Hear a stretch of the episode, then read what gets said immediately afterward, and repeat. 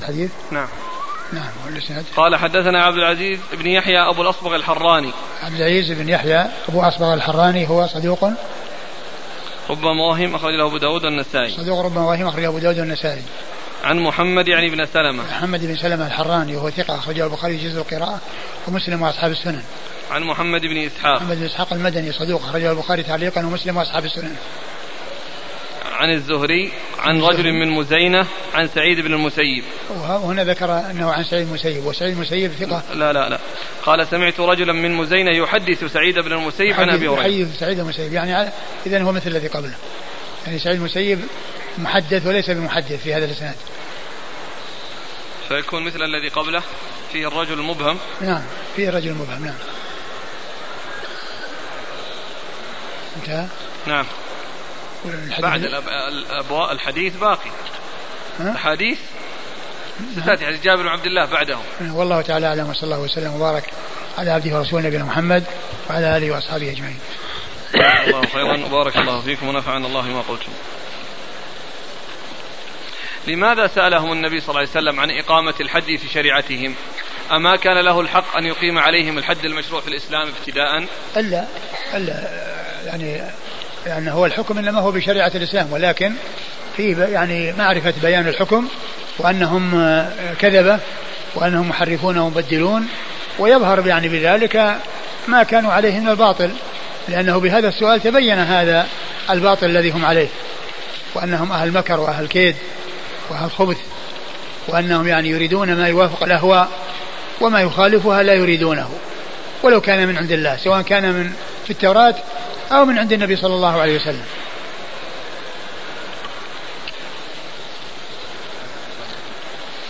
يقول آه، من المعلوم أن في بعض بلاد المسلمين بعض العادات أنه إذا علم بأن أحدا قد زنى يقوم القاضي بعقد النكاح بينهما بين الزاني والمزني بها حتى ولو كانت امرأة حاملة. هذا غير واضح. يعني إذا كانت امرأة حامل فالذي في بطنها من من زنا. ولا يعني يجمع بين النكاح والسفاح. فالزواج أو العقد عليها إذا خلا بطنها إذا خلا بطنها يعني مما فيه من الحمل عن طريق الزنا فإنه فإنه يتم التزويج بينهم. ولكن في كونه يزوج إياها. ثم بعد ذلك آه، ينتسب الولد إليه وهو قد حصل بزنا. هذا لا يجوز. لأن هذا ولد من سفاح والنسب إنما يكون فيما ولد من نكاح. هذا هذا يتخذون طريقة إلى إخفاء الجريمة وأن ذلك الذي جاء من زنا ينسب إليه. وهو لا ينسب إليه الزاني ليس له ولد ليس له بسبب الزنا ولد وإنما له الخيبة. وكما قال النبي صلى الله عليه وسلم الولد للفراش وللعاهر الحجر. يقول هل يجوز أن ندعو على أنفسنا مثل دعوة أبي بن كعب حيث دعا على نفسه بأن يصاب بالحمى؟ فإني مبتلى ولا أستطيع القيام فأتمنى الجهاد في سبيل الله. الإنسان يسأل الله العفو والعافية والمعافاة الدائمة في الدنيا والآخرة. والرسول صلى الله عليه وسلم قال لا تتمنوا لقاء العدو واسأل الله العافية. لا تتمنوا لقاء العدو واسأل الله العافية. فإذا لقيتهم فاصبروا واعلموا أن الجنة تحت ظلال السيوف لأن من الناس من يتمنى شيء ويعني يريد شيئا ولكنه إذا آه، وصل إليه إذا وصل إليه تغير وضعه. فيكون آه، هذا الذي تمناه وحصل له ضررا عليه لأن حصل منه مخالفة في أمر ما كان ينبغي أن يخالف فيه. جزاكم الله خيرا وبارك الله فيكم ونفعنا الله ما قلت.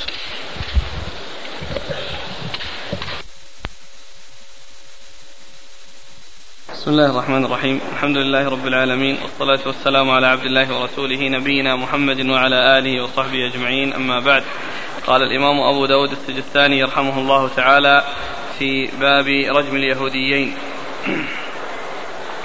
قال حدثنا يحيى بن موسى البلخي قال حدثنا أبو أسامة قال مجالد أخبرنا عن عامر عن جابر بن عبد الله رضي الله عنهما قال جاءت اليهود برجل وامرأة منهم زنيا. فقال ائتوني بأعلم رجلين منكم فأتوه بابني صوريا فنشدهما كيف تجدان أمر هذين في التوراة؟ قال نجد في التوراة إذا شهد أربعة أنهم رأوا ذكره في فرجها مثل الميل في, في المكحلة رجما. قال فما يمنعكما أن ترجموهما؟ قال ذهب سلطاننا فكرهنا القتل. فدعا رسول الله صلى الله عليه وآله وسلم بالشهود فجاءوا بأربعة فشهدوا أنهم رأوا ذكره في فرجها مثل الميل في المكحلة فأمر رسول الله صلى الله عليه وآله وسلم برجمهما. بسم الله الرحمن الرحيم. الحمد لله رب العالمين وصلى الله وسلم وبارك على عبده ورسوله نبينا محمد وعلى آله وأصحابه أجمعين. أما بعد فقد سبق أن مر في الدرس الماضي البدء بباب رجم اليهوديين ومر جملة من بعض مر بعض الأحاديث تحت هذه الترجمة وبقي بعضها وأولها هذا الحديث عن جابر بن عبد الله رضي الله تعالى عنهما أن آه، أن جاءت اليهود برجل وامرأة منهم زنيا. فقال ائتوني بأعلم رجلين منكم فأتوه بابني صوريا فنشدهما. جاءت اليهود برجلين برجل وامرأة منهما زنيا. فقال ائتوني برجلين من علمائكم فأتوه بابني صوريا. فنشدهما ماذا يجدون في التوراة في أمرهما؟ فقالوا فقالوا ذهب قالوا نجد في التوراة إذا شهد أربعة أنهم رأوا ذكره في فرجها مثل, مثل الميل في المكحلة رجما. قال فما يمنعكما أن ترجموهما؟ قال ذهب سلطاننا فكرهنا القتل. قالوا ده أنهم أنهم أن في كتابهم أن أنه إذا شهد أربعة منهم بأن ذكره في فرجها كالميل في المكحلة فإنهم فإنهم فإنهما يرجمان. فقال فما فما بالكم؟ لم تفعلوا يعني ذلك الذي هو موجود في التوراة. قالوا إنه ذهب سلطاننا فكرهنا القتل. ذهب سلطاننا فكرهنا القتل. يعني وأرادوا أنهم يعني يكثر نسلهم وأن لا ينقرضوا وأن يكون الإبقاء عليهم وعدم قتلهم أنه زيادة في عددهم. وأن القتل يكون فيه نقص لهم فأرادوا أن لا يكون القتل فغيروه وبدلوه فغيروه وبدلوه إلى شيء آخر لا لا قتل فيه. فنعم بعد ذلك. فدعا رسول الله صلى الله عليه وآله وسلم بالشهود فجاءوا بأربعة فشهدوا. فأمر رسول الله صلى الله عليه وسلم برجمهما. فدعا بالشهود فأتي بأربعة يعني فشهدوا فأمر رسول الله صلى الله عليه وسلم برجمهما. وهذا يدل على أن الذي موجود في التوراة هو يعني نظير ما هو موجود في آه، هذه الشريعة من أن الشهود أربعة وأن وكذلك الاعتراف وأن الحكم هو الرجم يعني في حق من كان محصنا قال حدثنا يحيى بن موسى البلخي. يحيى بن موسى البلخي هو ثقة أخرج البخاري وأبو داود والترمذي والنسائي. ثقة أخرج البخاري وأبو داود والترمذي والنسائي. عن أبي أسامة. عن أبي أسامة حماد بن أسامة ثقة أخرج له أصحاب الكتب الستة. عن مجالد. عن مجالد وهو بن سعيد وهو ليس بالقوي أخرجه مسلم أخرجه مسلم وأصحاب السنن عن عامر. عن عامر هو الشعبي عامر بن شراحيل الشعبي وهو ثقة أخرج له أصحاب الكتب الستة. عن جابر بن عبد الله. عن جابر بن عبد الله الأنصاري رضي الله تعالى عنهما وهو الصحابي الجليل. صحابي من صحابي وهو أحد السبعة المعروفين بكثرة الحديث عن النبي صلى الله عليه وسلم. قال حدثنا وهب بن بقية. والإسناد فيه قال قال مجالد أخبرنا. وهذا في تقديم الاسم على الصيغة. تقديم الاسم على الصيغة. يعني أخبرنا مجالد. أخبرنا مجالد. يعني الذي قبله قال أخبرنا مجالد. من هو اللي روى عنه. أبو أسامة. أبو أسامة. يعني بدل ما قال أبو أسامة أخبرنا مجالد قال أبو أسامة مجالد أخبرنا. فهذا في تقديم الاسم على الصيغة. وهذا يأتي استعماله ولكنه قليل. الأصل والأكثر هو أن الصيغة تقدم على الاسم. فيقال أخبرنا فلان. فعل فاعل. وأما كونه أن يكون مبتدأ وخبر والخبر هو الجملة أخبرنا فإن هذا قليل في الاستعمال. وممن يستعمله شعبة فإنه يأتي في, في بعض الأسانيد عن شعبة ابن الحجاج أنه يقول فلان أخبرنا. وهنا أبو أسامة حماد بن أسامة قال مجالد أخبرنا. وهو من قبيل تقديم الاسم اسم الراوي على الصيغة التي يعني أسند إليه آه، من روى عنه بها. نعم. قال حدثنا وهب بن بقية عن هشيم عن مغيرة عن إبراهيم والشعبي عن النبي صلى الله عليه وآله وسلم نحوه لم يذكر فدعا بالشهود فشهدوا. ثم ورد أبو داود حديث الحديث من طريق أخرى ولكنه مرسل وأنه مثل الذي قبله إلا أنه لم يذكر في آخره. أنه دعا بالشهود فشهدوا.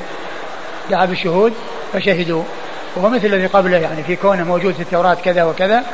نعم. قال حدثنا وهب بن بقية. وهب بن بقية ثقة. أخرج له مسلم وداود النسائي أخرج له مسلم وأبو داود النسائي عن هشيم. عن هشيم بن بشير الواسطي وهو ثقة. أخرج له أصحاب الكتب الستة. عن مغيرة. عن مغيرة بن مقسم الضبي الكوفي وهو ثقة. أخرج له أصحاب الكتب الستة. عن إبراهيم. عن إبراهيم بن يزيد بن قيس النخعي الكوفي. وهو ثقة أخرج له أصحاب الكتب الستة. والشعبي عن النبي صلى الله عليه وسلم. والشعبي مر ذكره عن النبي صلى الله عليه وسلم وهذا مرسل. يعني كون التابعي يقول قال رسول الله صلى الله عليه وسلم أو عن النبي صلى الله عليه وسلم أنه قال كذا هذا من قبيل المرسل. قال ولكنه, ولكنه يعني يعترض بالمتصل الذي قبله.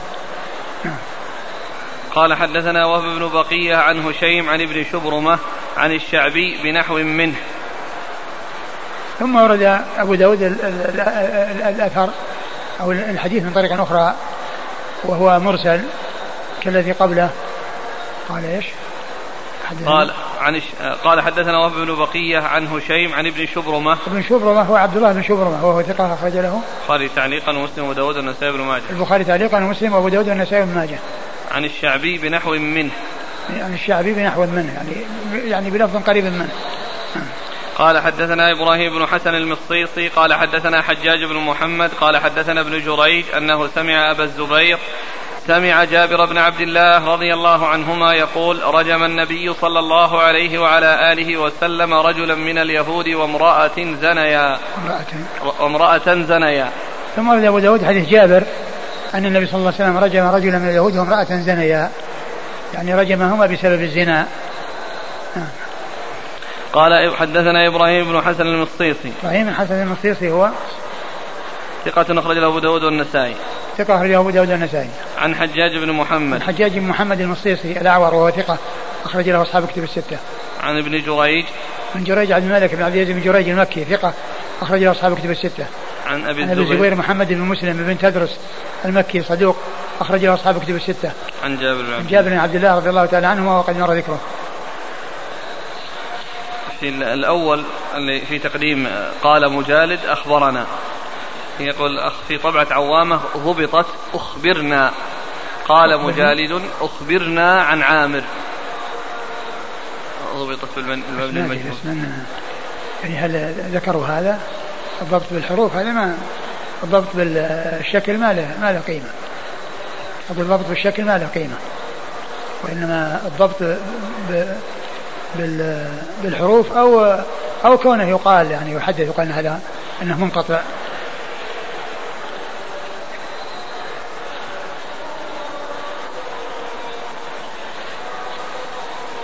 قال رحمه الله تعالى باب في الرجل يزني بحريمه.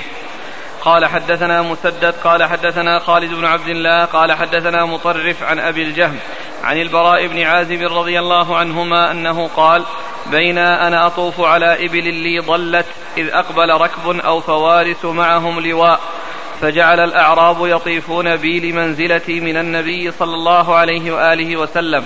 إذ أتوا قبة فاستخرجوا منها رجلا فضربوا عنقه فسألت عنه فذكروا أنه أعرس بامرأة أبيه. ترجمة هذه. باب في الرجل يزني بحريمه. ثم أورد أبو داود هذه الترجمة باب الرجل يزني بحريمه. الرجل يزني بحريمه. حريمه يعني ذوات محارمة. الحريم هي ذوات المحارم الذي هو يعني محرم منه. لا يحل له الزواج آه، الزواج بهن. لا يحل له لا يحل له الزواج بهن. ولا شك أن من تكون كذلك الزنا بها أخطر وأشد وأعظم. لأن لأن لأن لأن لأنه لا لأن النكاح لا, لا يجوز في لمثلها. بخلاف الأجنبيات فإن النكاح سائغ والزنا هو الحرام. وأما هنا النكاح يعني غير سائغ. وكونه يعني يحصل الزنا لو لو حصل النكاح فهو خطير. ولو حصل الزنا فهو أيضا خطير. وهو أخطر من الزنا بالبعيدات والأجنبيات. لأن هذا يدل على على على قلة على قلة الحياء وقلة المبالاة وعدم خوف الله عز وجل إذ يحصل الإقدام على ذوات المحارم التي الاحتكاك بهن والاختلاط بهن يعني حاصل ومستمر والخلوة بهن حاصلة وكونه يعني يوجد والعياذ بالله فعل الفاحشة معهن يكون الأمر أخطر والأمر أشد. ولهذا الرسول صلى الله عليه وسلم قال فيما هو دون ذلك؟ في الرجل الذي يدخل يعني الذي هو أخ الزوج إذا دخل في بيت زوجه وأنه يعني يحصل منه فعل الفاحشة ب يعني بامرأة أخيه لما سئل عن دخول يعني الرجال عن النساء يعني حذر منه ولما قيل لا أرأيت الحمو؟ قال الحمو الموت. الحمو الموت لأنه هو الذي يعني لا يفطن له ولا يحترز منه ودخوله وخروجه يعني غير مستغرب بخلاف الأجنبي. دخوله وخروجه في البيت يعني مستغرب ولكن الذي له علاقة بالبيت لا يكون مستغربا فيكون أخطر وأشد من حيث الخلوة. فإذا كان هذا حصل في حال الحمو فكيف يكون بالمحرم والعياذ بالله؟ والإنسان يزني بمحارمه ولهذا كان أمره أخطر وأمره أشد. وقد أورد أبو داود رحمه الله أحاديث في من نكح يعني في بنكاح وليس بزنا. ومعلوم أنه إذا صار النكاح آه يعني خطير فإن الزنا يكون أخطر وأخطر. إذا كان النكاح خطيرا فإن الزنا يكون أخطر وأخطر يعني في ذوات المحارم. فهو يعني عقد الترجمة للزنا وهي وهي في النكاح وهي في النكاح. إيش قال في المتن؟ عن البراء بن عازب قال بين أنا أطوف على إبل لي ضلت إذ أقبل ركب أو فوارس معهم لواء فجعل الأعراب يطيفون بي لمنزلتي من النبي صلى الله عليه وآله وسلم إذ أتوا قبة فاستخرجوا منها رجلا فضربوا عنقه فسألت عنه فذكروا أنه أعرس بامرأة أبيه ثم ورد أبو داود حديث البراء بن عازب رضي الله تعالى عنه أنه كان يطيف في إبل له ظلت وأنه جاء يعني جماعة معهم له مع معهم لواء وهم مبعوثون من, من النبي صلى الله عليه وسلم. وعقد لهم يعني حتى يعرف بأنهم يعني آه، مبعوثون منه. و ومهمتهم أن يقتلوا رجلا أعرس بامرأة أبيه. أعرس بامرأة يعني, يعني نكح امرأة أبيه يعني تزوجها ونكحها. فيعني فمحتمل أن يكون يعني ذلك عن طريق الوطء ويكون بدون عقد وهذا هو الذي يكون يطابق الترجمة اللي هو الزنا ويحتمل أن يكون المقصود من ذلك الزواج وأنه وأنه بعقد ولكنه فعل محرم. والله عز وجل وصفه بأنه فاحشة ومقتا وساء سبيلا حيث قال ولا تنكحوا ما نكح من النساء. لما قد سلف إنه كان فاحشة ومقتا وساء سبيلا. فهو يدل على خطورته في النكاح فهو أخطر أيضا فيما يتعلق بالسفاح. وهو أخطر أيضا فيما يتعلق بالسفاح. فقتلوه وهم مأمورون أو مرسلون من قبل النبي أو من عند النبي صلى الله عليه وسلم بقتله. وهو يدل على يعني أن أن آه، نكاح ذوات المحارم إذا كان يعني آه، مقصودا وليس يعني في شبهة لأن الشبهة قد تكون في مثل في, في, في الرضاعة. هذا يكون في شبهة وقد لا يكتشف أن, أن, أن هناك محرمية إلا بعد مدة فعند ذلك يفرق بينهما. وهذا لا يترتب عليه شيء لأنه آه، نكاح شبهة والأولاد هم أولاده والنكاح نكاح شبهة. ولكن كونه يتزوج امرأة أبيه أو يعني آه، يتزوج آه، امرأة هو عالم بأنها محرم له هو عالم بأنها محرم له عقوبته أنه يقتل كما جاء في هذا الحديث عن رسول الله صلى الله عليه وسلم. وأما إذا كان الشبهة يعني في مجال الشبهة كما ذكرنا في الرضاع فإن هذا يفرق بينهما ويكون آه، يعني النكاح شبهة. نعم. عن البراء بن عازب رضي الله عنهما قال بين أنا أطوف على إبل لي ضلت إذ أقبل ركب أو فوارس معهم لواء فجعل الأعراب يطيفون بي لمنزلتي من النبي صلى الله عليه وسلم. فجعل الأعراب يطيفون به لمنزلة من لكونه صاحب رسول الله عليه الصلاة والسلام. يعني يطيفون به و يعني يتصلون به ويجتمعون به. وذلك لمنزلته من رسول الله صلى الله عليه وسلم. وهذا يدل على الحرص أو على حرص يعني آآ آآ آآ الذين لم يروا النبي صلى الله عليه وسلم على مصاحبته وعلى مرافقته وعلى ملاقاة من صاحب النبي صلى الله عليه وسلم أو كان أيضا لقوه يعني وهم صحابة ولكن ولكنه يكون أكثر منهم صحبة وأكثر منهم مخالطة فيكون يعني له ميزة على غيرهم. حتى ولو كانوا يعني من الصحابة وأنهم لقوه وثبتت لهم الصحبة فإن من يكون مخالطا له ومن يكون ملازما له يعني يكون له منزلة أكبر ممن رآه مجرد رؤية أو التقى به مجرد رقي وإن كان الكل تشرف بصحبة النبي الكريم صلوات الله وسلامه وبركاته عليه لكن من طالت صحبته وكثرت ملازمته لا شك أن له ميزة على أن له ميزة أن له ميزة على غيره نعم. فجعل الأعراب يطيفون بي لمنزلتي من النبي صلى الله عليه وسلم. يتبركون به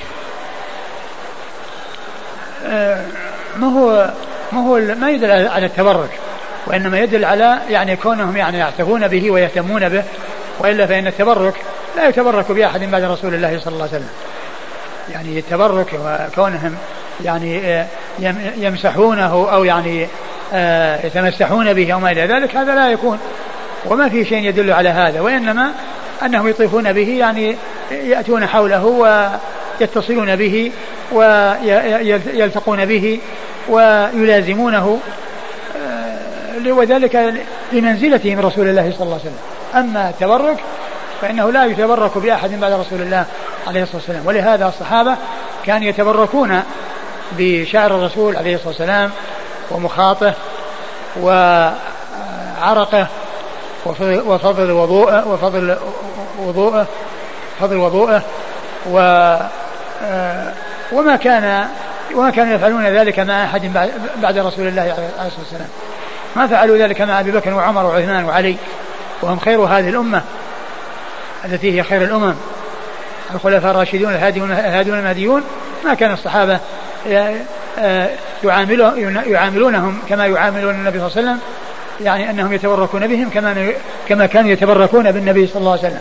ما كانوا يأخذون شعورهم ولا يعني يمسحون عرقهم ولا يعني يأخذون مخاطهم وبصاقهم وإنما هذا من خصائص الرسول عليه الصلاة والسلام. ولهذا ذكر الشاطبي إجماع إجماع الصحابة على أن ذلك إنما هو للنبي صلى الله عليه وسلم وأنهم ما فعلوا ذلك مع خيار أصحاب رسول الله عليه الصلاة والسلام بعد النبي صلى الله عليه وسلم. قال حدثنا مسدد. مسدد بن مسرهد البصري ثقة أخرجه البخاري وأبو داود والترمذي والنسائي. عن خالد بن عبد الله. خالد بن عبد الله هو الطحان الواسطي وهو ثقة أخرج له أصحاب كتب الستة. عن مطرف. عن مطرف بن طريف وهو ثقة أخرج له أصحاب كتب الستة. عن أبي الجهم. عن أبي الجهم وهو سليمان بن الجهم وهو ثقة أخرج أبو داود والنسائي بن ماجه. ثقة أخرجه أبو داود والنسائي بن ماجه. عن البراء بن عازب. عن البراء بن عازب رضي الله عنه وهو صحابي أخرج له أصحاب كتب الستة. قال حدثنا عمرو بن قصيط الرقي قال حدثنا عبيد الله بن عمرو عن زيد بن أبي أنيس عن علي بن ثابت عن يزيد بن البراء عن أبيه رضي الله عنه أنه قال لقيت عمي ومعه راية فقلت له أين تريد قال بعثني رسول الله صلى الله عليه وآله وسلم إلى رجل نكح امرأة أبيه فأمرني أن أضرب, أن أضرب عنقه وآخذ ماله ثم أورد أبو داود آه، الحديث آه، حديث عم عم البراء بن عازب قال إيش عن البراء بن عازب إيش قال؟ لقيت عمي نعم. ومعه راية نعم. فقلت له أين تريد قال بعثني رسول الله صلى الله عليه وسلم إلى رجل نكح امرأة أبيه فأمرني أن أضرب عنقه وآخذ ماله. ثم أورد أبو داود حديث عم عم البراء بن عازب رضي الله عنه وهو أنه أخبر البراء أن الرسول بعثه ومعه راية وأن مهمته أن رجلا نكح امرأة أبيه وأنه آه، يضربه يضرب عنقه ويأخذ ماله. يضرب عنقه ويأخذ ماله. فقيل يعني في هذا أن هذا فيه يعني كونه يعني يأخذ ماله احتمال أن يكون مرتدا وأن يكون يعني ماله في وأنه يقتل ويأخذ ماله. وذلك لأنه آه، يعني آه، فعل هذا الأمر الذي هو في غاية الحرمة وفي غاية القبح. وقد وصفه الله تعالى أنه فاحشة وأنه مقت. وأنه ساء سبيلا وهو من أخطر الجرائم. و ويحتمل أن يكون أن أن, أن أخذ ماله أنه عقوبة. أنه عقوبة. نعم.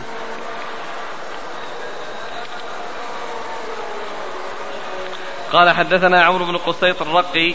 عمرو بن قصيط الرقي هو صدوق. أخرج أبو داود نعم. صدوق أخرج أبو داود. عن عبد عن عبيد الله بن عمرو. عن عبيد الله بن عمرو الرقي وهو ثقة. ربما وهم أخرجه أصحاب الكتب. ثقة ربما وهم أخرجه أصحاب الكتب الستة. عن زيد بن أبي أنيسة. عن زيد بن, بن أبي أنيسة وهو ثقة أخرجه أصحاب الكتب الستة. عن عدي بن ثابت. عن عدي بن ثابت وهو ثقة أخرجه أصحاب الكتب الستة. عن يزيد بن البراء. عن يزيد بن البراء وهو صدوق أخرج له. أبو داود والنسائي. أخرجه أبو داود والنسائي. عن أبيه عن أبيه البراء رضي الله عنه عن عمه. قيل يعني قال الحافظ أن أن عمه يعني أنه أنه يعني أنه لم يسمى أو أنه لا يعرف. وقد جاء في بعض الروايات أنه عن خاله. وقال أن خاله هو أبو أبو أبو برزة بن نيار.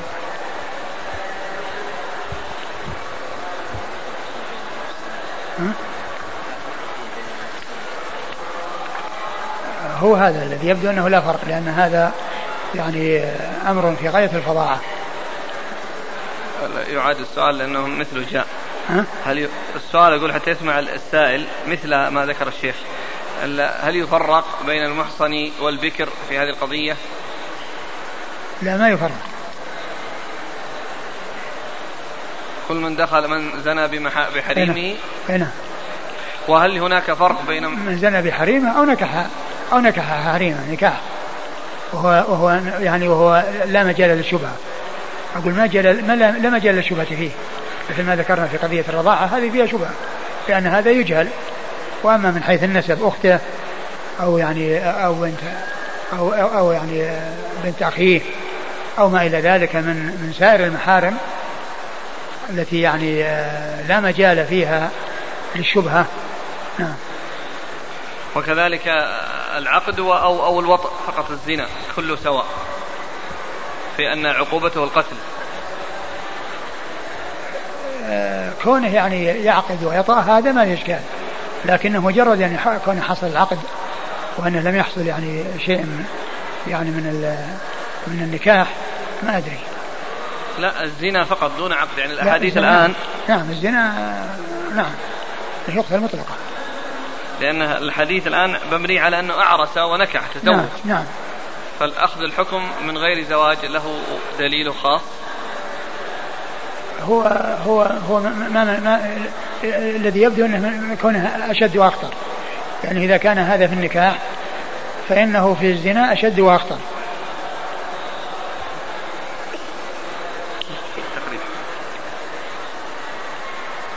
يقول هل صح حديث من وقع على ذات محرم فاقتلوه؟ ما أدري لكن هذا يعني هذا نفس الحديث هو بمعناه لا بس هذا صار عام من وقع. ما أدري ما أدري. لكن كونه لكن كون معنى واحد. كونه يعني نكح امرأة أبيه نكح امرأة أبيه وهي من ذوات المحارم. ولهذا الترجمة آه، أتى بها عامة أبو داود حيث قال من إيش؟ من زنى بحريمه يعني مطلقة.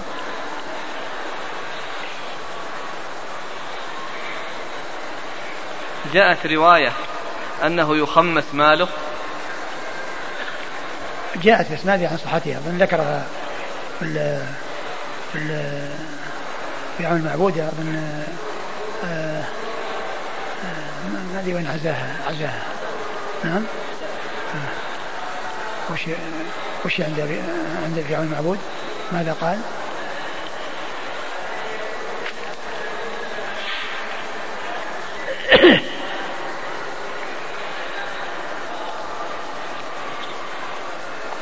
تحت هذا عون المعبود هذا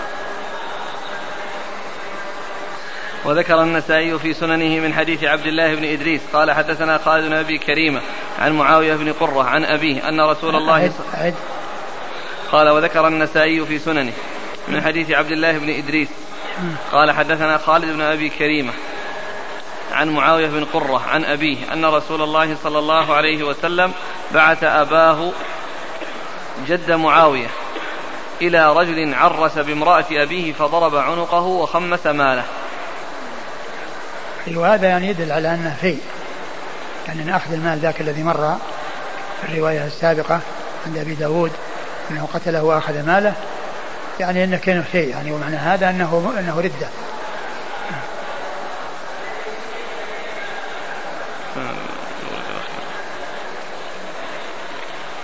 يعني لأنه هو يقول وهل هذا الفعل يعتبر كفرا مخرجا من الملة؟ إذ التخميس يدل على نعم التخميس يدل على على أن هذا القتل إنما هو لكفره لأن تخميس المال كون يخمس كما يخمس الفي الفي هو ما يحصل من الكفار وليس ما يحصل من المسلمين. الذي يحصل من المسلمين ما يقال له في إذا هذا يعني حكم عليه بالتكفير بالكفر بالفعل فقط. نعم. يعني بالكفر بالفعل ويمكن يمكن الاستحلال موجود. أقول الاستحلال موجود أيضا يمكن. يعني كونه يعني عقد على يعني شيء يعني معروف معلوم معروف إنه يعني لا يحل. يعني وأن هذا شيء ليس من الأمور التي تخفى والأمور التي يعني هي واضحة جلية. فيكون يعني ذلك يعني يدل على استحلاله.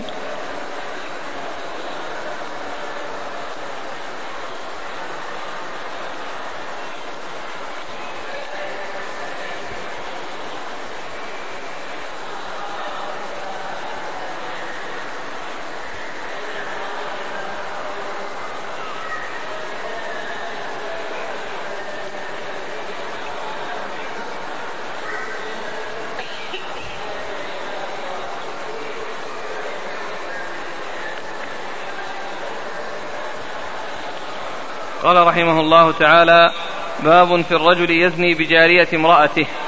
قال حدثنا موسى بن إسماعيل قال حدثنا أبان قال حدثنا قتادة عن خالد بن عرفطة. عن حبيب بن سالم أن رجلا يقال له عبد الرحمن بن حنين وقع على جارية امرأته فرفع إلى النعمان بن بشير رضي الله عنهما وهو أمير على الكوفة فقال لأقضين فيك بقضية رسول الله صلى الله عليه وآله وسلم إن كانت أحلتها لك جلدتك مئة وإن لم تكن أحلتها لك رجمتك بالحجارة فوجدوه قد أحلتها له فجلده مئة. قال قتادة كتبت إلى حبيب بن سالم فكتب إلي بهذا. ثم أورد أبو داود باب في من زنى بجارية امرأته, امرأته.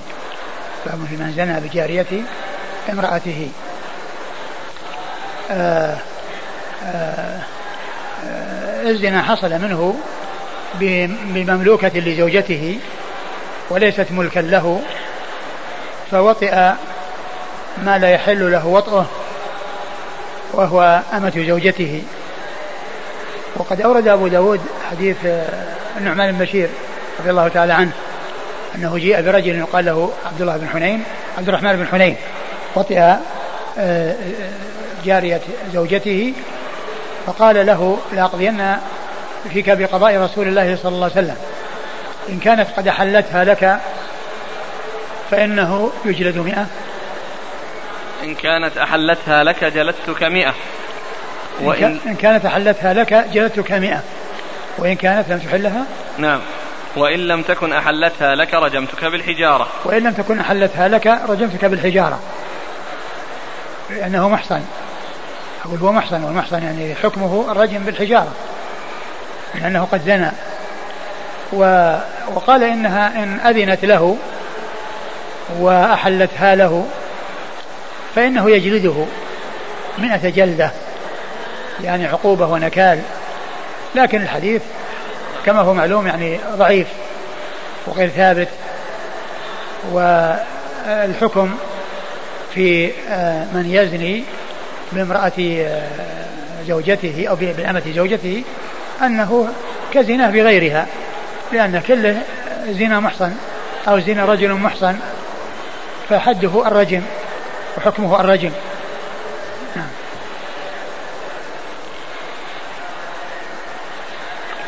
وإن كان بكرا يعني الرجل لكن هنا قال آه، آه، يعني زوجته. فهذا يتصور فيما لو كان عقد عليها على زوجته ولم يدخل بها ولها أمة آه، وطئها. قال حدثنا موسى بن إسماعيل. موسى بن إسماعيل التبوذكي ثقة أخرجه أصحاب الكتب الستة. عن أبان. عن أبان بن يزيد العطار ثقة أخرجه أصحاب الكتب الستة إلا ابن ماجه. عن قتادة. عن قتادة من دعامة السدوسي البصري وهو ثقة أخرجه أصحاب الكتب الستة. عن خالد بن عرفطة. عن خالد بن عرفطة وهو مقبول أخرج له. البخاري في الأدب المفرد وأبو داود والنسائي. البخاري في الأدب المفرد وأبو داود والنسائي. عن حبيب بن سالم. عن حبيب بن سالم وهو صدوق. لا بأس به أخرج له مسلم ولا بأس به هو المعنى صدوق أخرج له. مسلم وأصحاب السنن مسلم وأصحاب السنن عن عن, عن النعمان بن بشير. عن النعمان بن بشير رضي الله عنه صاحب رسول الله صلى الله عليه وسلم وهو صحابي من صحابي وحديثه أخرجه أصحاب الكتب الستة. قال حدثنا محمد بن بشار قال حدثنا محمد بن جعفر عن شعبة عن أبي بشر عن خالد بن عرفطة عن حبيب بن سالم عن النعمان بن بشير رضي الله عنهما عن النبي صلى الله عليه وآله وسلم في الرجل يأتي جارية امرأته قال إن كانت أحلتها له جلد مئة وإن لم تكن أحلتها له رجمته. ثم ورد أبو داود حديث آه، حديث النعمان بشير من طريق أخرى وهو مثل الذي قبله. نعم. قال حدثنا محمد بن بشار محمد بن بشار هو الملقب بن دار ثقة أخرج له أصحاب الكتب الستة وهو شيخ لأصحاب الكتب الستة. عن محمد بن جعفر بن جعفر هو ملقب غندر البصري ثقة أخرج له أصحاب الكتب الستة.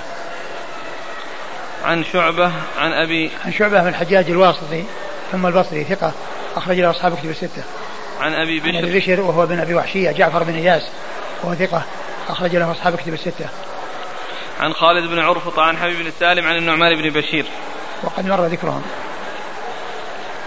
قال حدثنا أحمد بن صالح قال حدثنا عبد الرزاق قال أخبرنا معمر عن قتادة عن الحسن عن قبيصة بن حريث عن سلمة بن المحبق أن رسول الله صلى الله عليه وآله وسلم قضى في رجل وقع على جارية امرأته إن كانت تكرهها فهي حرة وعليه لسيدتها مثلها.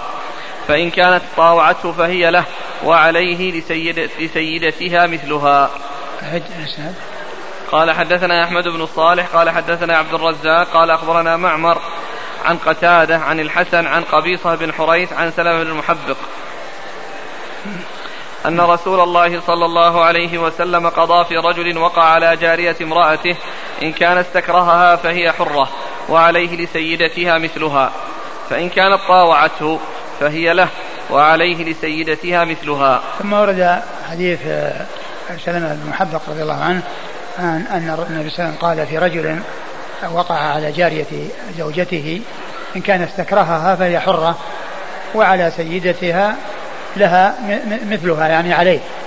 هي تعتق وعليه أن يعوض يعني سيدتها التي هي زوجته بمثلها. وإن لم يستكرهها فإنها له نعم فإن كانت طاوعته فهي له. فإن كانت طاوعته فهي له ولسيدته سيدتها. لسيدتها يعني عليه مثلها عليه مثلها. يعني معناه أن أنها أنها خرجت من ملك زوجته في في الحالتين. إلا أنها في الحالة الأولى صارت حرة وفي الحالة الثانية صارت له. ويصير ملكا له ويعوض زوجته عنها في الحالين. والحديث أيضا كذلك غير صحيح لأن فيه آه، آه، رواية قتادة عن الحسن والحسن وكل منهما مدلس. نعم. قال حدثنا أحمد بن صالح. أحمد بن صالح المصري ثقة أخرجه البخاري وأبو داود والترمذي في الشمائل. عن عبد الرزاق عن معمر. عبد الرزاق بن همام الصنعاني اليماني ثقة أخرجه أصحاب في الستة ومعمر ابن راشد الأزدي البصري ثم اليماني وثقة أخرجه أصحاب في الستة عن قتادة عن الحسن. عن قتادة عن الحسن. قتادة مر ذكره هو الحسن هو ابن أبي الحسن البصري.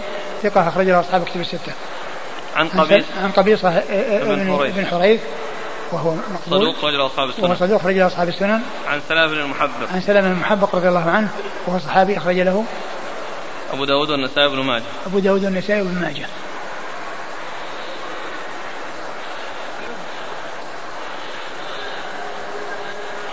قال أبو داود روى يونس بن عبيد وعمرو بن دينار ومنصور بن زاذان وسلام عن الحسن.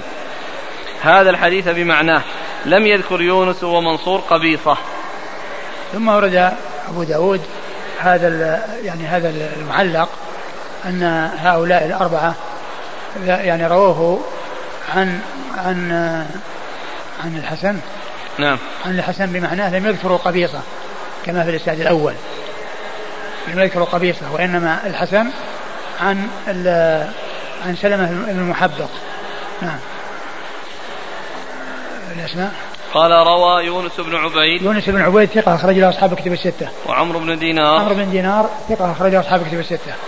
ومنصور بن زادان ثقة أخرج له أصحاب كتب الستة. والسلام سلام مسكين وهو ثقة أخرج أصحاب الكتب إلا الترمذي. ثقة أخرج أصحاب الكتب الستة إلا الترمذي. عن الحسن هذا الحديث بمعناه لم يذكر يونس ومنصور قبيصة. لم يذكر يونس ومنصور قبيصة. يعني والباقون ذكروا والباقيان ذكر ذكروهم. عمرو بن دينار وسلام بن مسكين. قال حدثنا علي بن حسين الدرهمي قال حدثنا عبد الأعلى عن سعيد عن قتادة عن الحسن عن سلم بن المحبق رضي الله عنه عن النبي صلى الله عليه وآله وسلم نحوه إلا أنه قال وإن كانت طاوعته فهي ومثلها من ماله لسيدتها. ثم ورد أبو داود الحديث من طريق أخرى وفيه أنها إن طاوعته فهي ومثلها عليه فهي ومثلها لسيدتها. فهي ومثلها من ماله لسيدتها. فهي ومثلها من ماله يعني مثلها من ماله تشترى من ماله. يعني معنى أنها باقية لسيدتها ومثلها أيضا لسيدتها.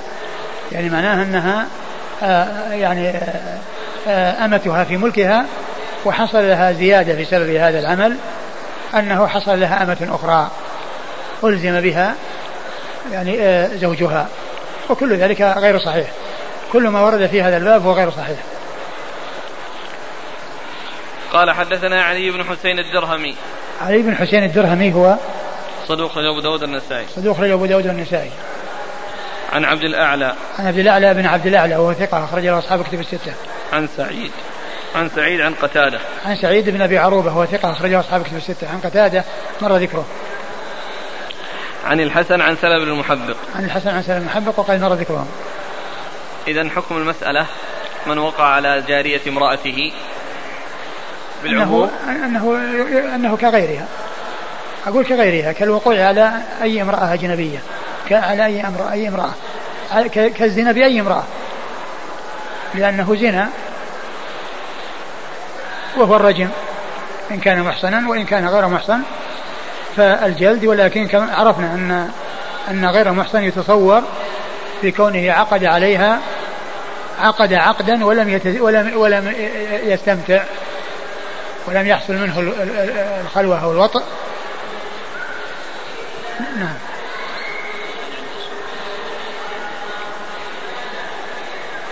وش يحلل هذا؟ هي أجنبية ليست ملك لأن لأن, لأن ملك اليمين هي ليست ليست ليست زوجة ولا ملك يمين هذه شبهة ممكنة؟ لأنها يقول أليس ملك الزوجة؟ يعتبر ملكا للزوج؟ ملك الزوجة؟ أي لا ليس ملكا للزوجة هي شبهة ملك الزوجة للزوج. ملك الزوجة لها وملك الزوج له. معلوم لكن نقول الشبهة هذه ما تدرأ الحد. يعني يظن على هذا. بس ليس هناك. أقول ملكها ليس له. هي ليست ليست ملكا له فإذا فعله بها زنا.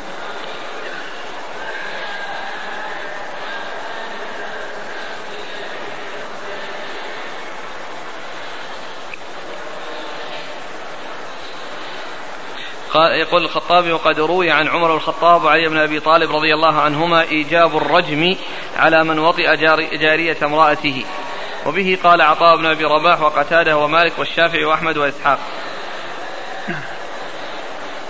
يعني هذا بناء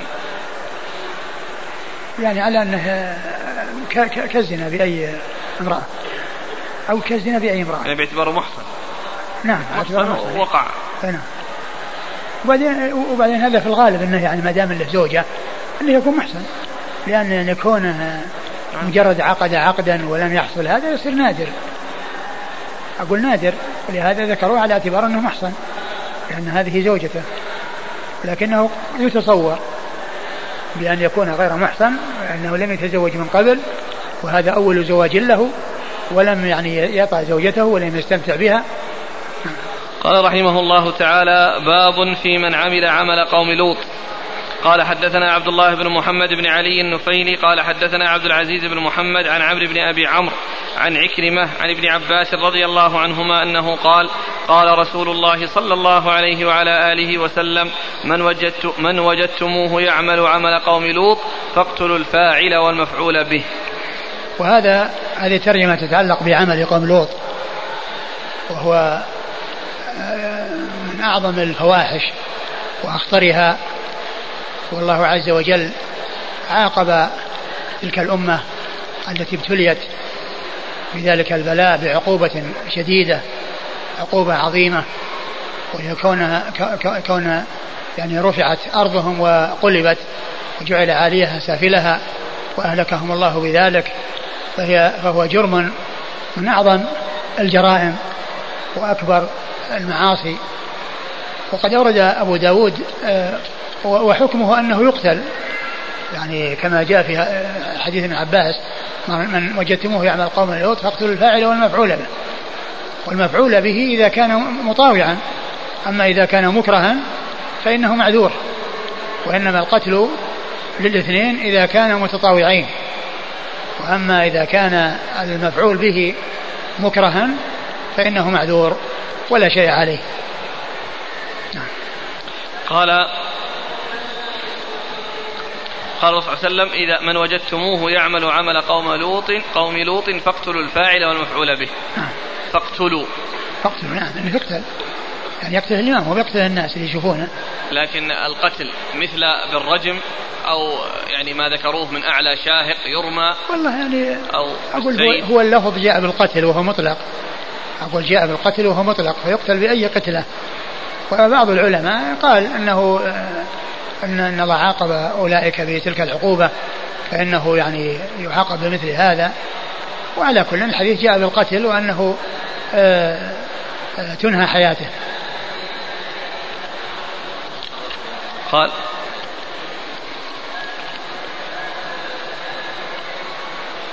هو اللفظ جاء مطلقا. أقول اللفظ جاء مطلقا.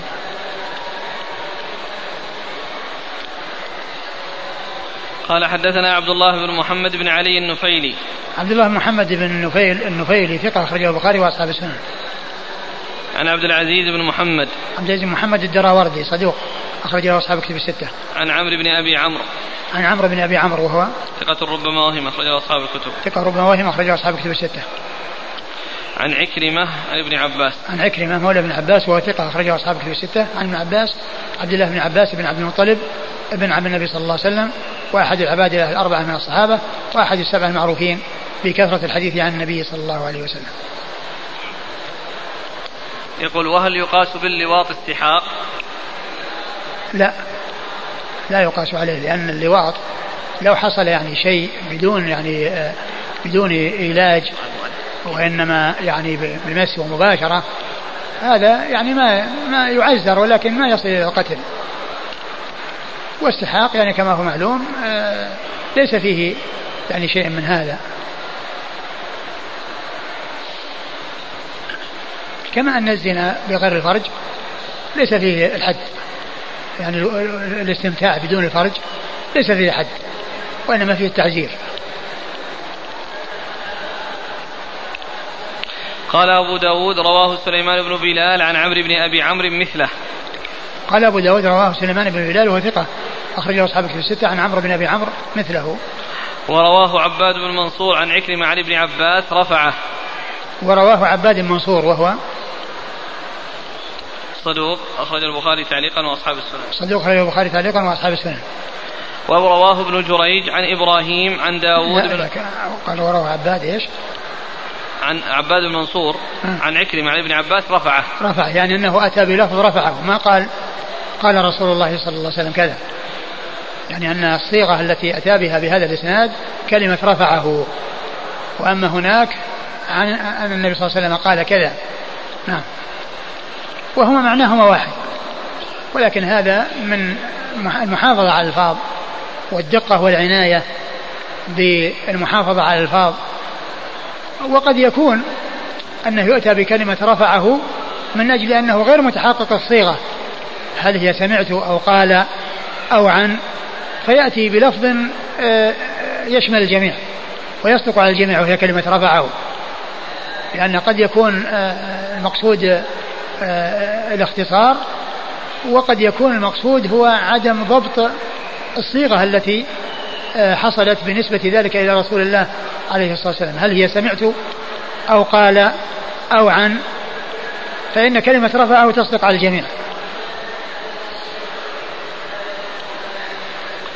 ورواه ابن جريج عن إبراهيم عن داود بن الحصين عن عكرمة عن ابن عباس رفعه وقال ورواه آه ورواه من؟ ورواه ابن جريج ورواه ابن جريج عبد الملك بن جريج المكي ثقة أخرجه أصحاب في عبد الملك بن عبد العزيز بن جريج المكي ثقة أخرجه أصحاب كتب الستة. عن إبراهيم عن إبراهيم وهو بن يزيد بن قيس النخعي ثقة أخرجه أصحاب كتب الستة. لا لا لا طيب. إبراهيم بن بن محمد بن أبي يحيى الأسلمي. إبراهيم إبراهيم محمد. ابن يحيى الأسلمي. إبراهيم محمد بن يحيى. الأسلمي وهو؟ متروك رجل ابن ماجه. وهو؟ متروك رجل ابن رجل ابن ماجه. عن داود بن الحصين. داود بن الحصين هو؟ ثقة إلا في عكرمة. ثقة إلا في عكرمة. أخرج أصحاب الكتب. أخرج أصحاب الكتب الستة. عن عكرمة عن ابن عباس. عن عكرمة عن ابن عباس مر ذكرهما. قال حدثنا إسحاق بن إبراهيم بن راهويه وفيه, وفيه التعبير برفعه أيضا. نعم. قال حدثنا إسحاق بن إبراهيم بن راهوية قال حدثنا عبد الرزاق قال أخبرنا ابن جريج قال أخبرني ابن خثيم قال سمعت سعيد بن جبير ومجاهدا يحدثان عن ابن عباس رضي الله عنهما في البكر يؤخذ على اللوطية قال يرجم. قال أنه قال. سمعت سعيد بن جبير ومجاهد يحدثان عن ابن عباس في البكر يؤخذ على اللوطية نعم. قال يرجم. ثم ورد هذا الأثر عن ابن عباس أنه سئل في البكر يؤخذ على اللوطية يعني أنه ليس بثيب وأنه إنما هو بكر. فقال أنه يرجم يعني يعامل البكر والثيب معاملة واحدة لأن هذه يعني فاحشة يعني عظيمة. وهذا يوضح أن قوله من, من وجدته يعمل قوم عمل قوم لوط. المقصود ذلك أنه عدم الفرق بين البكر والثيب وأنهم كلهم يعاملون هذه المعاملة الواحدة. قال حدثنا إسحاق بن إبراهيم بن راهويه اسحاق بن إبراهيم بن مخلد المشهور بن راهويه آه، وهو ثقة أخرجه أصحاب كتب الستة إلا ابن ماجه. عن عبد الرزاق عن ابن جريج عن ابن خثيم. وكلمة راهوية يعني آآ آه، آآ آه، تستعمل راهوية وراهويه وأهل اللغة يأتون براهو بكلمة ويه في الآخر وأما المحدثون يأتون بها يعني ال ال الواو ساكنة والياء مفتوحة. والياء مفتوحة راهوية. وأولئك يقول راهويه. يعني مختوم بكلمة ويه. يعني هذا استعمال المحدثين وهذا استعمال أهل اللغة. نعم. عن ابن خثيم. عن ابن خثيم وعبد الله بن خثيم وهو؟ صدوق أخرجه البخاري تعليقا ومسلم وأصحاب السنن. صدوق أخرجه البخاري تعليقا ومسلم وأصحاب السنن. عن سعيد بن جبير ومجاهد. عن سعيد بن جبير ثقة أخرجه أصحاب الكتب الستة ومجاهد بن جبر ثقة أخرجه أصحاب الكتب الستة عن ابن عباس وقد مر ذكره. قال أبو داود حديث عاصم يضعف حديث عمرو بن أبي عمرو. قال أبو داود حديث عاصم هذا ليس محله هنا وإنما محله الباب الذي بعده. لأنه آه ذكر يعني حديث عمرو بن أبي عمرو فيما يتعلق في من يأتي البهيمة. ثم ذكر بعد ذلك الأثر عن ابن عباس أنه ليس على من أتى البهيمة حد. فقال يعني أن هذا يضعف حديث عمرو بن أبي عمرو فإذا محله الباب الذي بعده وليس هذا لأن عاصم هنا ليس له رواية وإنما الرواية جاءت في الباب الذي بعده عن ابن عباس في كونه قال ليس عليه حد. يعني ليس على من أتى البهيمة حد يعني معنى ذلك أن عليه التعزير أنه يكون عليه التعزير. فإذا محل هذا الباب الذي بعده فمجيئه هنا خطأ. قال رحمه الله تعالى باب في من أتى بهيمة. قال حدثنا عبد الله بن محمد النفيلي قال حدثنا عبد العزيز بن محمد قال حدثني عمرو بن أبي عمرو عن عكرمة عن ابن عباس رضي الله عنهما قال قال رسول الله صلى الله عليه وآله وسلم من أتى بهيمة فاقتلوه واقتلوها معه. قال قلت له ما شأن البهيمة؟ قال ما أراه. قال ذلك إلا أنه كره أن يؤكل لحمها وقد عمل بها ذلك العمل. قال أبو داود ليس هذا بالقوي.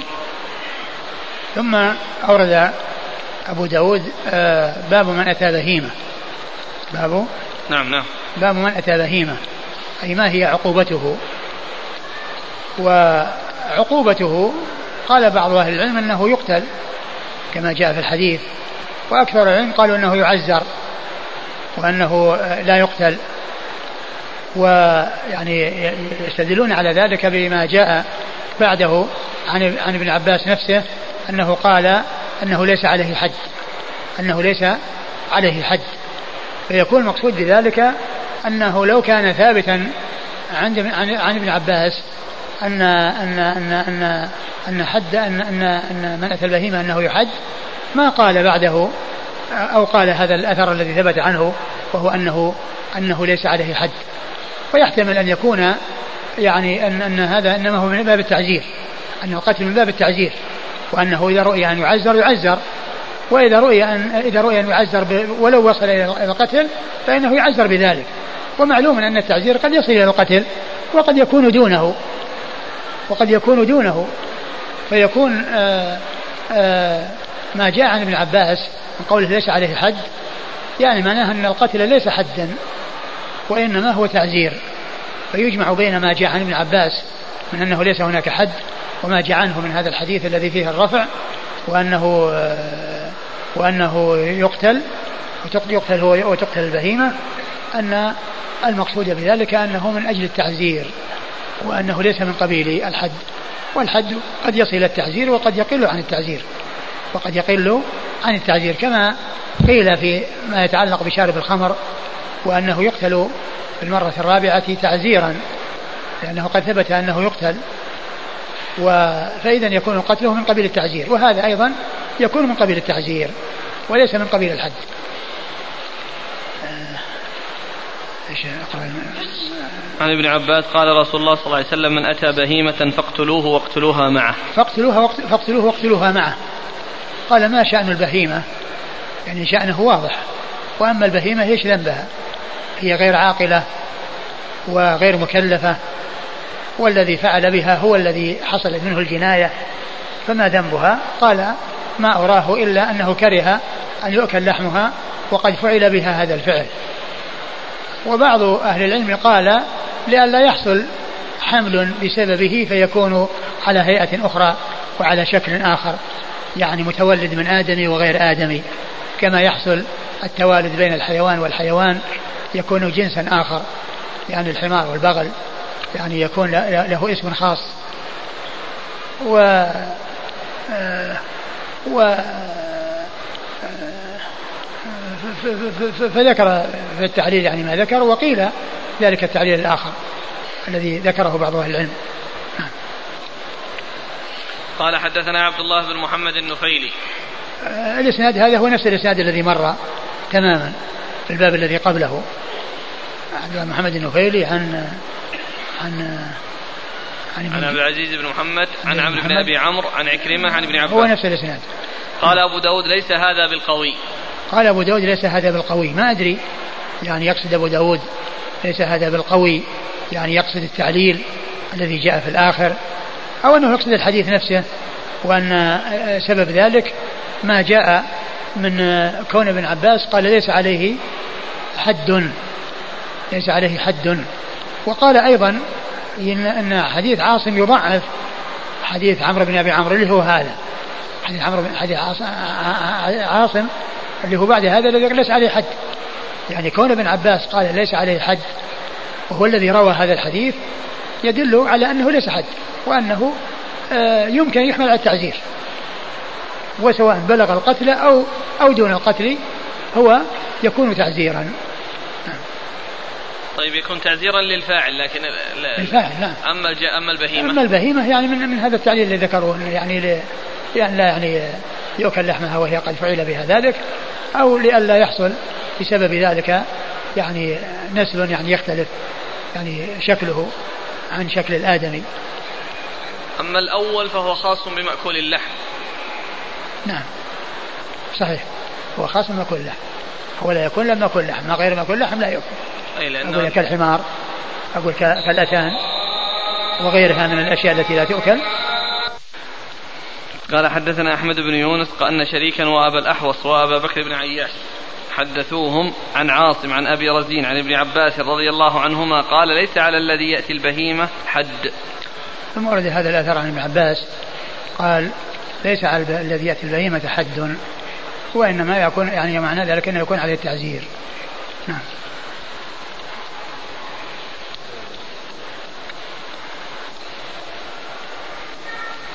قال حدثنا أحمد بن يونس. أحمد بن يونس ثقة أحمد بن عبد الله بن يونس ثقة أخرجه أصحاب كتب الستة. أن شريكا وأبا شريك, شريك بن عبد الله النخعي الكوفي القاضي وهو صدوق اختلط وحديث أخرجه البخاري تعليقا ومسلم وأصحاب السنن. وأبا الأحوص. وأبا الأحوص سلام بن سليم الحنفي ثقة أخرجه أصحاب كتب الستة.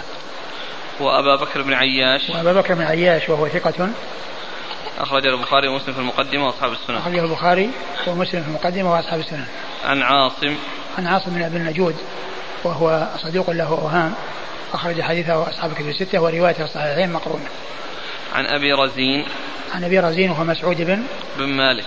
مسعود بن مالك وهو ثقة أخرج البخاري في المفرد ومسلم وأصحاب السنن وهو ثقة أخرج البخاري في المفرد ومسلم وأصحاب السنن عن ابن عباس. عن عباس وقد مر ذكره رضي الله عنه وقد مر ذكره. قال أبو داود وكذا قال عطاء. قال أبو داود وكذا قال عطاء يعني أنه ليس عليه حد. يعني وقال الحكم أرى أن يجلد ولا يبلغ به الحد. وقال الحكم أرى أن يجلد ولا يبلغ به الحد الذي هو القتل. ولكن كما عرفنا كلمة التعزير أنه قد يوصل به إلى القتل. وقال الحسن هو بمنزلة الزاني. وقال الحسن هو بمنزلة الزاني يعني يعامل معاملة الزاني. يعني معناه إذا كان بكرا يعني يجلد. يجلد وإذا كان محصنا يرجم. قال أبو داود حديث عاصم يضعف حديث عمرو بن أبي عمرو.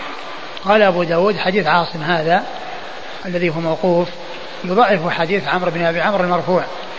لأن لو كان أن ذلك يعني أنه ثابت ما كان ابن عباس يعني يقول أنه ليس به حد. ولكن يمكن أن يكون يعني أنه ثابت وأنه باق وأن وأن القتل آه، يعني يكون تعزيرا لا حدا.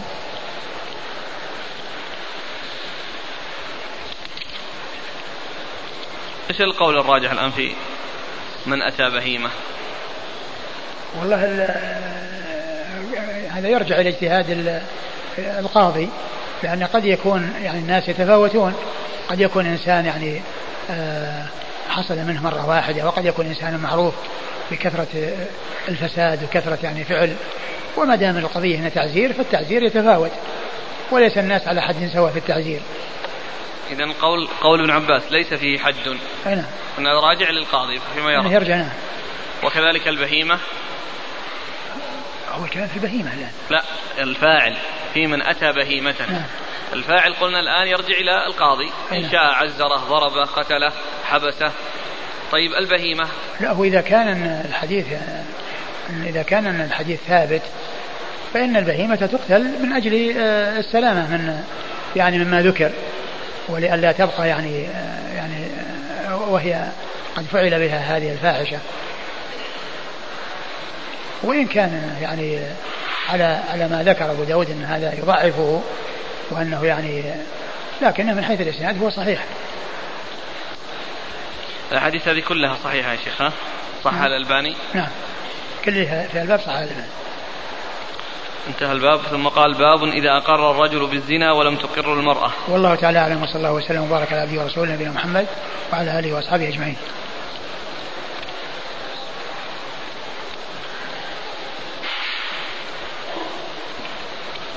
جزاكم الله خيرا وبارك الله فيكم ونفعنا الله ما قلتم.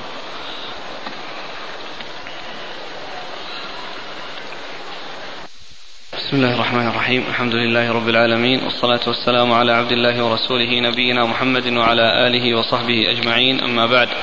قال الإمام أبو داود السجستاني يرحمه الله تعالى باب إذا أقر الرجل بالزنا ولم تقر المرأة.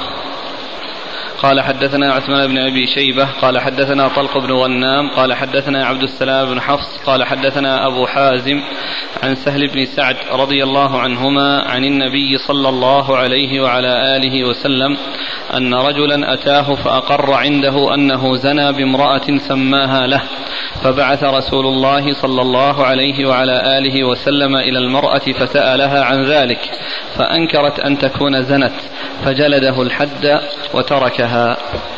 بسم الله الرحمن الرحيم. الحمد لله رب العالمين.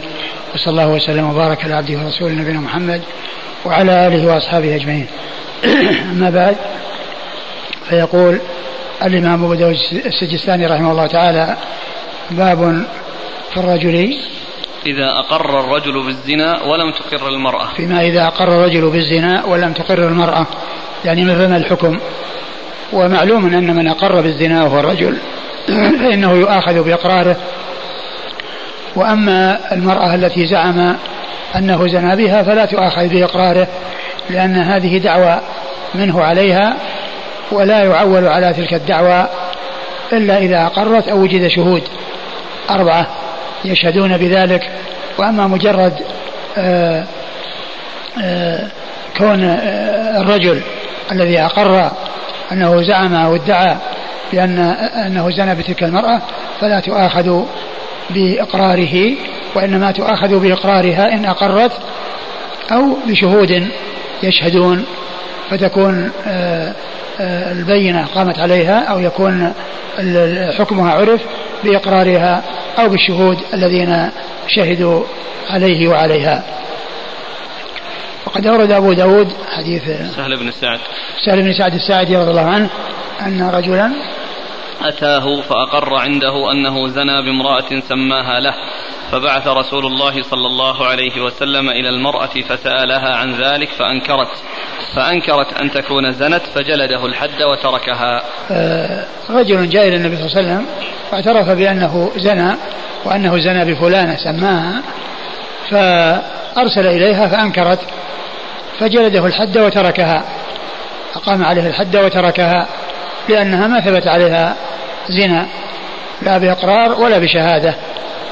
وعلى هذا فيكون دعوى الزاني بأنه زنى بامرأة معينة لا تقبل دعواه عليها واتهامه لها وإنما لا يتم عليها ذلك أو يثبت عليها ذلك إلا إذا اعترفت أو حصل الشهود.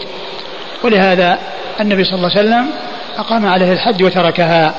يعني فلم يقم عليها الحد لأنه ما ثبت عليها الزنا. وهو ثبت عليه الزنا بإقراره فأخذ بذلك وعوقب على ذلك. نعم.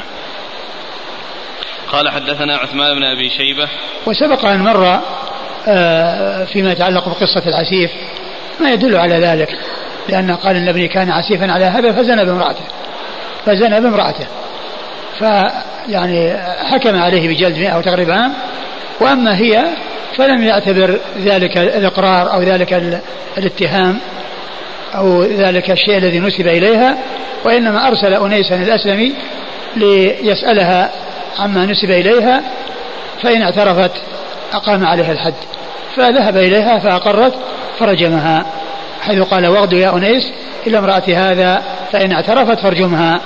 إذا مجرد حصول آه، آه، من شخص بامرأة لا يثبت عليها ذلك إلا بحصول البينة أو الإقرار منها. نعم. جاءت الأسئلة في ألا يكون الرجل في هذه الحال قد قذف المرأة؟ فيقام نعم. عليه حد نعم هو قذفها. هو قذف لها وهي إذا طالبت يقام عليه الحد حد القذف مع حد الزنا. وإن لم تطالب فإنه لا يقام عليه شيء لأن هذا حق لها في في حال المطالبة ألا يدخل الحد الأقل في الحد الأكبر؟ لا هذا مستقل وهذا مستقل. حد الزنا شيء وحد القذف شيء آخر. كل واحد حد مستقل فلا يدخل واحد في الآخر. لو أن إنسانا حصل منه زنا وهو بكر وحصل منه قذف ووجب عليه حدان ما يقال أنه يجلد مئة وتغني عن الثمانين وإنما هذه مستقلة وهذه مستقلة. قال حدثنا عثمان بن أبي شيبة. عثمان بن أبي شيبة ثقة أخرج له أصحاب كتب الستة إلا الترمذي وإلا النسائي فقد أخرج له في عمل اليوم والليلة عن طلق بن غنام. عن طلق بن غنام وهو ثقة أخرجه البخاري وأصحاب السنن. عن عبد السلام بن حفص. عن عبد السلام بن حفص وهو صدوق وثقه ابن معين وثقه ابن معين أخرج له أبو داود والترمذي والنسائي أبو داود والترمذي والنسائي عن أبي حازم عن أبي حازم وهو سلمة بن دينار سلمة بن دينار ثقة أخرجه أصحاب كتب الستة. عن سهل بن سعد. عن سهل بن سعد الساعدي رضي الله عنه وهو صحابي أخرجه أصحاب كتب الستة. هل يندب لمن أقر بالزنا ذكر من زنى بها أو الستر عليها؟ لا لا يندب له ولكنه إذا سئل يجيب. قال حدثنا محمد بن يحيى بن فارس قال حدثنا موسى بن هارون البردي قال حدثنا هشام بن يوسف عن القاسم بن فياض الأبناوي عن خالد بن عبد الرحمن عن ابن المسيب عن ابن عباس رضي الله عنهما أن رجلا من بكر بن ليث أتى النبي صلى الله عليه وآله وسلم فأقر أنه زنى بامرأة أربع مرات فجلده مئة. وكان بكرا ثم سأله البينة على المرأة فقالت كذب والله يا رسول الله فجلده حد الفرية ثمانين. ثم أورد أبو داود آه، حديث ابن عباس أن رجلا من بكر بن ليث جاء إلى النبي صلى الله عليه وسلم واعترف بأنه زنى بامرأة ف آه، آه، أقر أنه زنى بامرأة أربع مرات. أقر أنه زنى بامرأة أربع مرات. أربع مرات هذه ترجع إلى أقر ولا ترجع لزنا هذه الأربع مرات ترجع إلى الإقرار وليس إلى الزنا. يعني حصل منه الإقرار أربع مرات.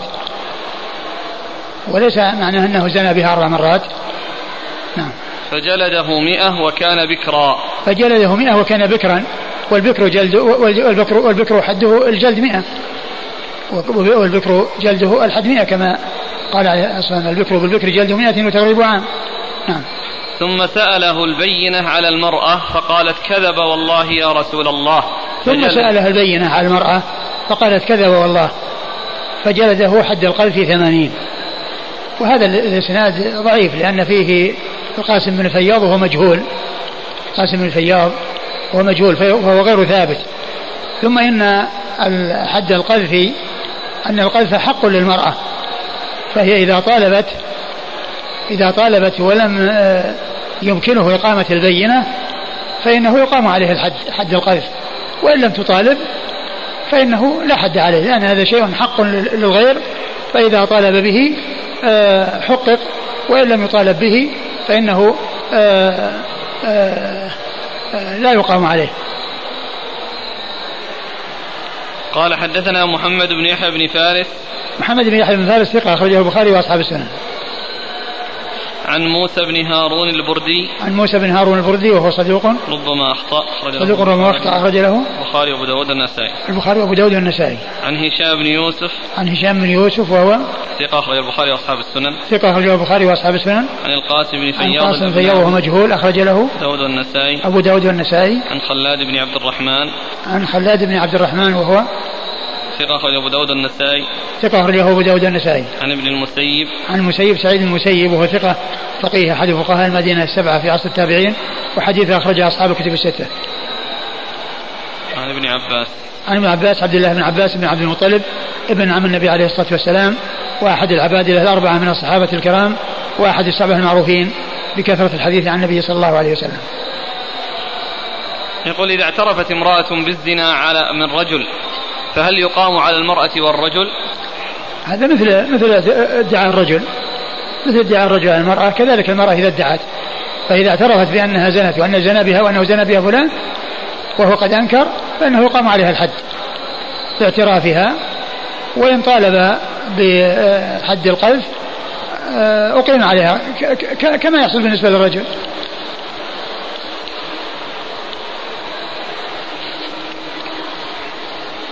قال رحمه الله تعالى باب في الرجل يصيب من المرأة دون الجماع فيتوب قبل أن يأخذه الإمام. قال حدثنا مسدد بن مسرهد قال حدثنا أبو الأحوص قال حدثنا سماك عن إبراهيم عن علقمة والأسود قال قال عبد الله رضي الله عنه. جاء رجل إلى النبي صلى الله عليه وعلى آله وسلم فقال إني عالجت امرأة من أقصى المدينة فأصبت منها ما دون أن أمسها فأنا هذا فأقم علي ما شئت. فقال عمر رضي الله عنه قد ستر الله عليك لو سترت على نفسك. فلم يرد عليه النبي صلى الله عليه وآله وسلم شيئا فانطلق الرجل فأتبعه النبي صلى الله عليه وآله وسلم رجلا فدعاه فتلا عليه وأقم الصلاة طرفي النهار وزلفا من الليل إلى آخر الآية. فقال رجل من القوم يا رسول الله أله خاصة؟ أم للناس كافة؟ فقال للناس كافة.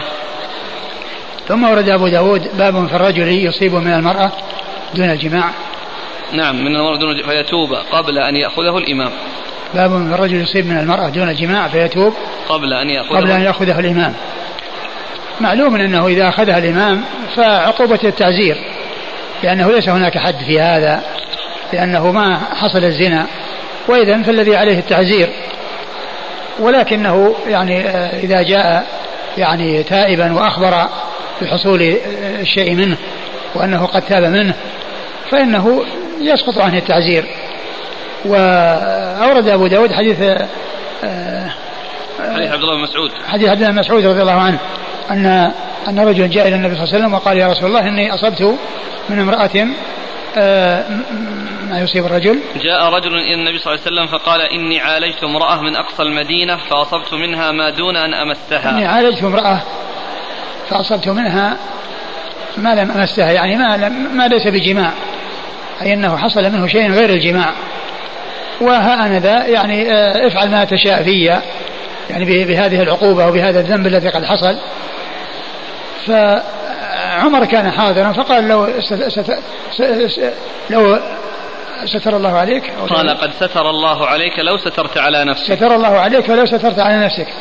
والرسول صلى الله عليه وسلم لم يقل شيئا وذهب فأنزل الله عليه آه، أقم الصلاة آه، أقم الصلاة طرفي النهار وزلفا من الليل إن الحسنات يذهبن السيئات. فدعا بالرجل وأتي به وتلا عليه الآية. وتلا عليه الآية.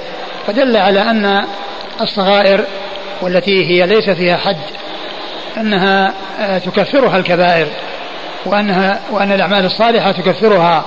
ولهذا قال إن الحسنات يذهبن السيئات. إن الحسنات يذهبن السيئات أي الصغائر. الحسنات تذهب السيئات أي الصغائر. أما الكبائر ما تذهب الحسنات. وإنما يذهبها التوبة. كما قال الله عز وجل إن تجتنبوا كبائر ما تنهون عنه نكفر عنكم سيئاتكم. فقال فقال إيش؟ قائل أله وحده؟ فقال رجل من القوم يا رسول الله أله خاصة أم للناس كافة؟ فقال رجل من القوم أله خاصة أم للناس كافة؟ قال بل للناس كافة.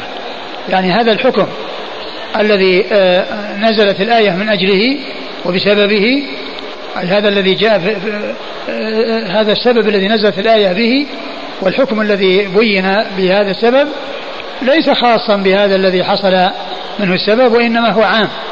ولهذا العبرة بعموم الألفاظ لا بخصوص الأسباب. القاعدة المشهورة العبرة بعموم الألفاظ لا بخصوص الأسباب. فالحكم وإن كان سببه قصة معينة فإنه تشريع للأمة. ولا يختص الحكم بأحد إلا إذا جاء ما يدل على اختصاصه به. مثل قصة الشهادة صاحب الشهادة خزيمة بن ثابت الذي شهادته تعدل آه، آه، شهادة رجلين وكذلك آه، الذي ضحى قبل الصلاة ثم رخص له بالعناق وقال إنها لن تجزي عن أحد بعدك. فإذا جاء شيء يدل على تخصيصه دل على تخصيصه. وإلا فإن الأصل هو ال تعميم الحكم للأمة. ولهذا خطاب النبي صلى الله عليه وسلم لواحد خطاب للجميع. خطاب النبي عليه الصلاة والسلام لشخص واحد هو خطاب للأمة كلها. ولا يختص به الحكم إلا إذا وجد ما يدل على الاختصاص كما في قصة صاحب الشهادة خزيمة بن ثابت وقصة الرجل الذي ضحى قبل الصلاة وأذن له بأن آه، يذبح أعناقا لا تجزي في الأضحية. ولكنها أجزأته.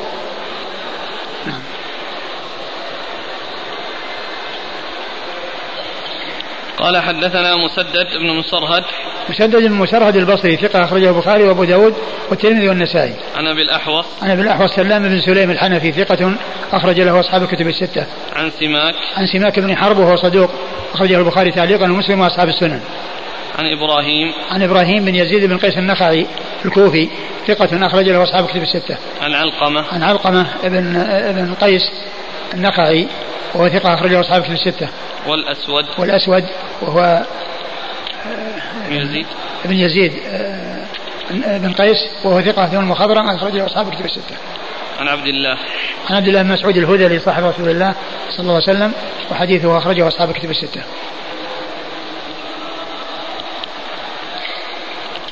فقام رجل من القوم. يقول السائل هل ثبت أنه أنس بن مالك؟ هو الذي سأل. لا أدري.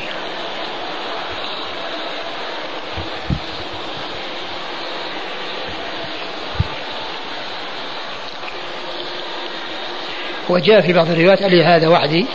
وأنه هو الذي قال ذلك. ألي وحدي؟ قال بل لأمتي كلهم.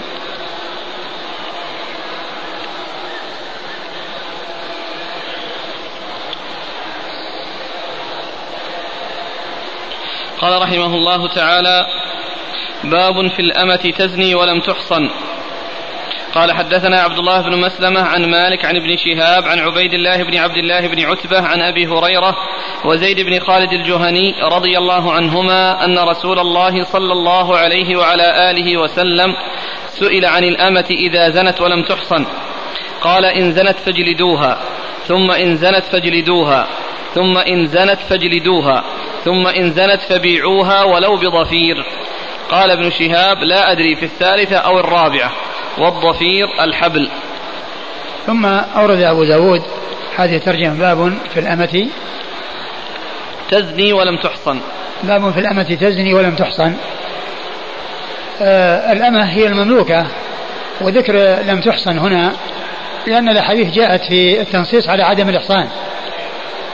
ولا ولا ولا يعني ذلك ذكر عدم الإحصان أن الحكم يختلف بين المحصن وغير المحصن وإنما الحكم واحد في الإيماء وهو الجلد وليس الرجم لأنه هو الذي يتنصف وقد جاءت السنة في بيان آه، حد الأمة إذا يعني إذا زنت وهي لم تحصن وهو الجلد.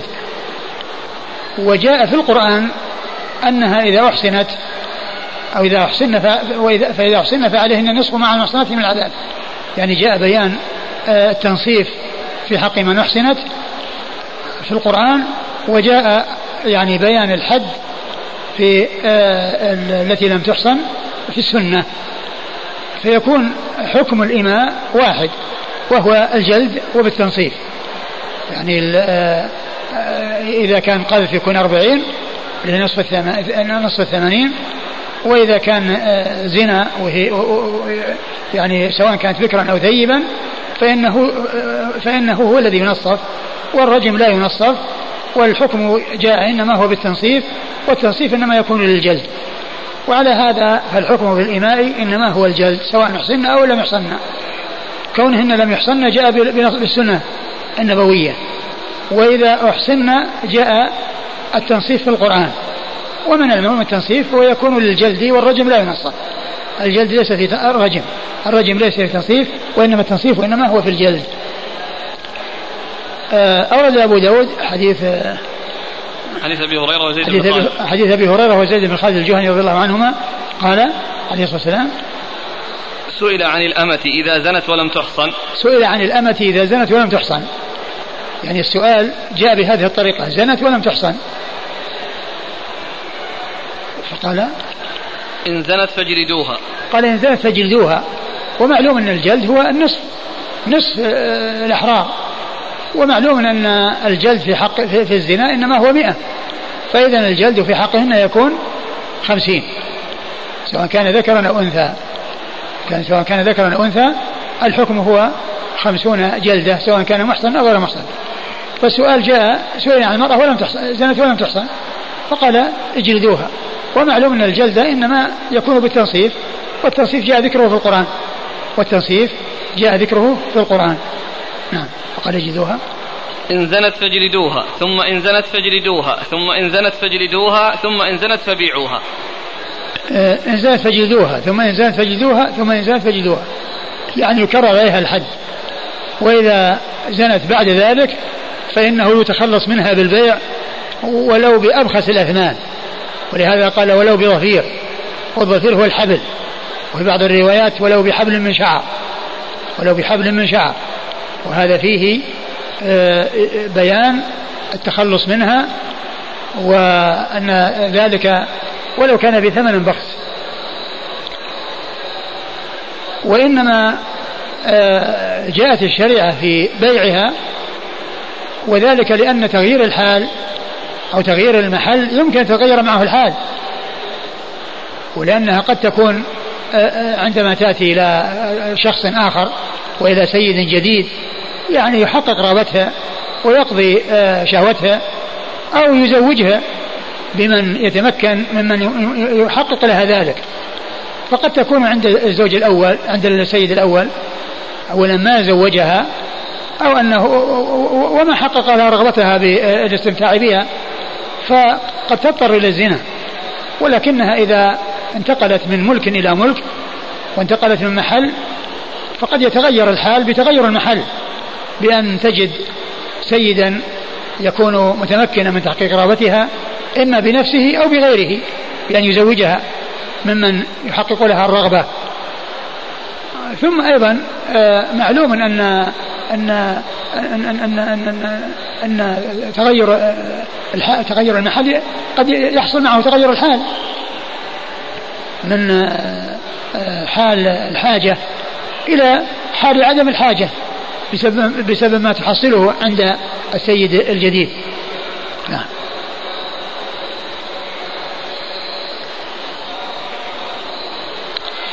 قال حدثنا عبد الله بن مسلمة عبد الله بن مسلمة وقع النبي ثقة أخرجه أصحاب كتب الستة إلا ابن ماجه. عن مالك عن مالك بن أنس إمام دار الهجرة المحدث الفقيه أحد أصحاب المذاهب الأربعة المشهورة من مذاهب أهل السنة وحديث أخرجه أصحاب كتب الستة. عن ابن شهاب ابن شهاب محمد بن مسلم بن عبيد الله بن شهاب الزهري ثقة أخرجه أصحاب كتب الستة.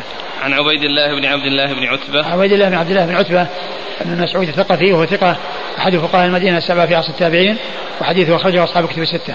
عن أبي هريرة. أبي هريرة عبد الرحمن بن صخر الدوسي صاحب رسول الله عليه الصلاة والسلام وأكثر أصحابه حديثا وزيد بن خالد الجهني رضي الله عنه وهو صحابي أخرج حديثه وأصحاب كتب الستة. وزيد بن خالد الجهني. آه صحابي أخرج له أصحاب كتب الستة. يقول الأخ ألا يكون في التخلص منها غش للمشتري لا ما في غش وهو يمكن وهو يمكن يعني آه إن كونها تباع ولو بحبل من شعر يعني هذا يعني فيه آه تنبيه إلى أنها بيعت برخص بسبب هذا العيب وإلا فان فإن الأمة لها قيمة. ويمكن أن يخبر ويمكن أن الشخص الذي ستنتقل إليه لا تحتاج مع كونها عنده إلى ما احتاجت إليه عند سيدها الأول. أقول هو يبين العيب.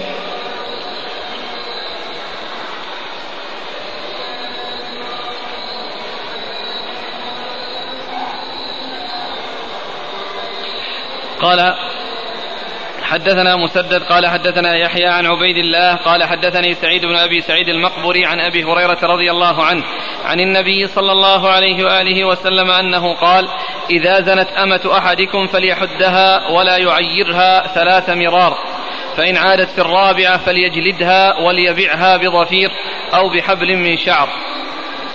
ثم أورد أبو داود حديث أبي هريرة بطريقة أخرى. إذا زنت أمة أحدكم فليحدها يعني يقيم عليها الحد وهذا فيه دليل على أن السيد له أن يقيم الحد على أمته بأن يجلدها خمسين أو أربعين. المهم أنه يقيم عليها الحد الذي آآ آآ الذي هو الذي ينصف. فيقيم عليها الحد ثم إيش؟ قال إذا زنت أمة أحدكم فليحدها ولا يعيرها. ولا يعيرها. يعني لا يجمع لها بين الحد والتعيير لأن الحد يحصل به التكفير لأن الحدود كفارات. فكونه يعيرها آه، مع الحد لا يفعل. ولا يعيرها أيضا فقط بدون أن يقام عليها حد. فلا يكتفى بالتعيير عن الحد ولا يضاف التعيير إلى الحد. فالتعيير لا يغني عن الحد والحد لا يكون معه تعيير لأنه إذا حصل الحد حصلت آه، آه، الكفارة. من ذلك الذنب بإقامة الحد عليها فلا مسوغ ولا ولا وجه للتعيير وكذلك أيضا لا يكتفى بالتعيير دون أن يقام الحد بل يقام الحد ولا يضاف إليه التعيير نعم. ثم فليحدها ولا يعيرها ثلاث مرار فإن عادت في الرابعة فليجلدها وليبعها بضفير أو بحبل من شعر. فإن عادت الرابعة فليجلدها وليبعها ولو بضفير أو بحبل من شعر هذا شك من الراوي. يعني هل قال ضفير أو قال حبل من شعر؟ والضفير هو الحبل.